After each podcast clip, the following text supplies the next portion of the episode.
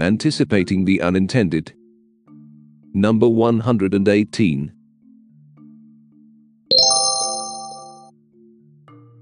We have been trying to make sense of the three key trends dominating the global financial markets over the past 12 months the excess liquidity in the system driven by loose monetary policies and stimulus announced by central banks the world over, the persistence of the central banks to keep interest rates at historic lows without worrying about potential inflation, and the booming equity markets that seem to be completely divorced from the ground economic realities during the pandemic. You can read some of our previous posts on these linked on screen. How long can these trends sustain? Who knows? The perpetual optimism on which the wheels of finance move shows no signs of abating. Now, history has shown these are trends that are neither sustainable nor safe for ordinary investors. But optimism is the opium of the masses. This time it is different is what you usually hear is a record new stimulus is passed, or markets touch new highs. But like Scott Sagan wrote in his book, The Limits of Safety, Things that have never happened before happen all the time. Part 1 Three strikes and the world is full of surprises, and three events in the past quarter should give regulators and investors a pause. First, Melvin Capital lost half of its $13 billion fund during the GameStop saga in January this year. Melvin had taken massive leveraged short positions against the GameStop stock convinced its business model has no future. Well, the Redditors on Wall Street Bets organized themselves to do the world's first RNS, or radically networked society, driven short squeeze. Melvin couldn't reverse out of the trade soon enough. Only an emergency line of $2.75 billion from other hedge funds kept it afloat. We have covered the GameStop shenanigans previously, linked on screen. Second, the collapse of Greensill Capital, a supply chain finance company doing Enron-like things in a decidedly dull corner of finance. The full impact of its fallout is yet to be ascertained. The collateral damage so far has been impressive. London-based steelmaker GFG Alliance, run by India-born Sanjeev Gupta, is facing an existential crisis. A German retail bank that Greensill had bought has gone down, Credit Suisse that funded Greensill through securitization of its invoice finance arrangement had to write down huge losses. Bluestone Resources, a US-based coal mining company that's left high and dry without Greensill's funding pipeline, and Tokio Marine Insurance, that underwrote the risks Greensill's clients and investors in Credit Suisse funds were taking is still counting its losses. The Greensill story is a good example of how it is not different this time. Supply chain financing has been around for a long time. Company A buys goods from a smaller supplier B and promises to pay it, say, in 90 days. Ideally, B would like to be paid immediately, but it usually lacks the bargaining power. Company A would prefer to pay as late as possible since it improves its cash flow and use it to further its business.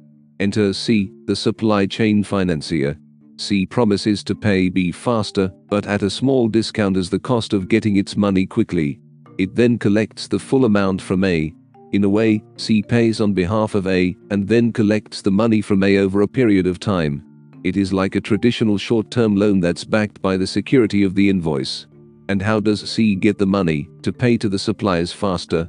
Usually, C would issue commercial papers, unsecured promissory notes to obtain funds from market participants looking to park their excess funds for a short term to back their invoice arrangements. The spread it makes between the two is C's business.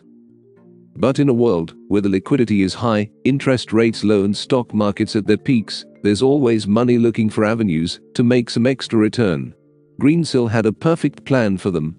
Instead of issuing commercial papers, it securitized the supplier invoices into short-term assets and offered them to the likes of Credit Suisse and other asset management firms. In other words, these invoices were turned into a different financial instrument which could now be positioned differently to investors. With this the stage was set to get into riskier bets and shuffle the risk around in a way that made investors believe they were still investing in safe supply chain financing instrument than something more complex. These investment firms launched Greensill linked funds and raised money from investors who were drawn to the promise of almost risk-free returns that were higher than money market funds. Greensill also got insurance companies to back the risks underlying these funds to make them appear safer and more attractive. This was mortgage-backed securities, or MBS, that brought down Lehman Brothers in 2008 all over again. Not content with this, Greensill went a step further. It started advancing funds to its clients based on anticipated future invoices. That is, there was no supplier and no goods purchased. But it was giving money in anticipation of business being done with a supplier in future. In effect, it started offering long-term loans to its clients in the guise of short-term, low-risk loans with neither the insurer nor the funds like Credit Suisse being wiser to their tricks. It was only a matter of time before the house of cards would collapse. Third, the implosion of hedge fund Archegos Capital late last week caused by extreme leverage. With GameStop and Melvin Capital, the leverage was on the short. With Archegos, it was on the long side.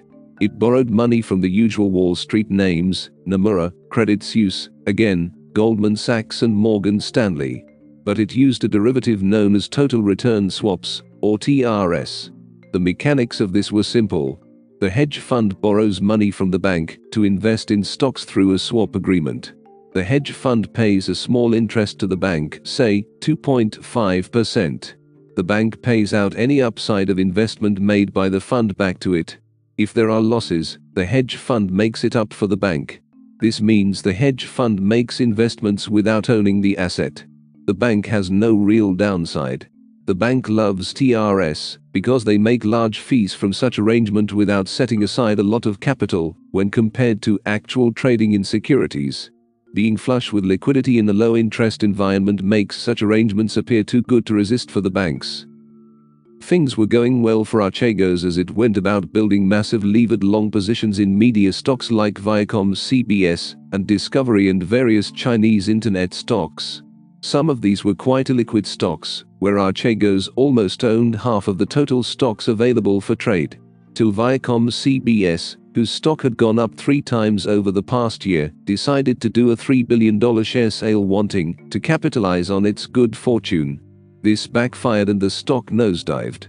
This triggered a margin call, and we were back to 2008 again. Archegos couldn't cough up funds to cover the losses and the brokers dumped the shares on their behalf. The forced liquidation led to a massive sell-off late last week across markets. Nomura and Credit Suisse couldn't get out fast enough and warned of significant impact to their earnings. The worries of a contagion started going around, no one is sure if the collateral damage has been contained. Part 2 Safety Valves or Canaries. One way to look at these three events is to consider them as the safety valves of capitalism. There are excesses that happen in each cycle and the market mechanism is subverted by a few players. But there is a reckoning soon enough, and the markets are better off for it. The other way is to view them as early signs of a looming crisis, the canaries in a coal mine. It is often said bubbles aren't merely about skyrocketing valuations. The underlying truth to any bubble is the shortening of time horizons in the market. Everyone is out there to get rich and get out as quickly as possible. This snowballs very quickly attracting more short-term traders to make massive bets with levered money with ever-shrinking time horizons. The markets might well take these events into their stride, as they seem to have done. The three firms collapse, and everyone moves on, that's the end of it. Or maybe not, this might just be a beginning.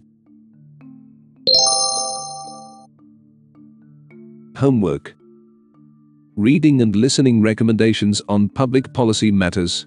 Links available on screen. 1. Article Apropos of nothing related to this post, Robin Hanson on how best to explain UFOs if they are in fact aliens.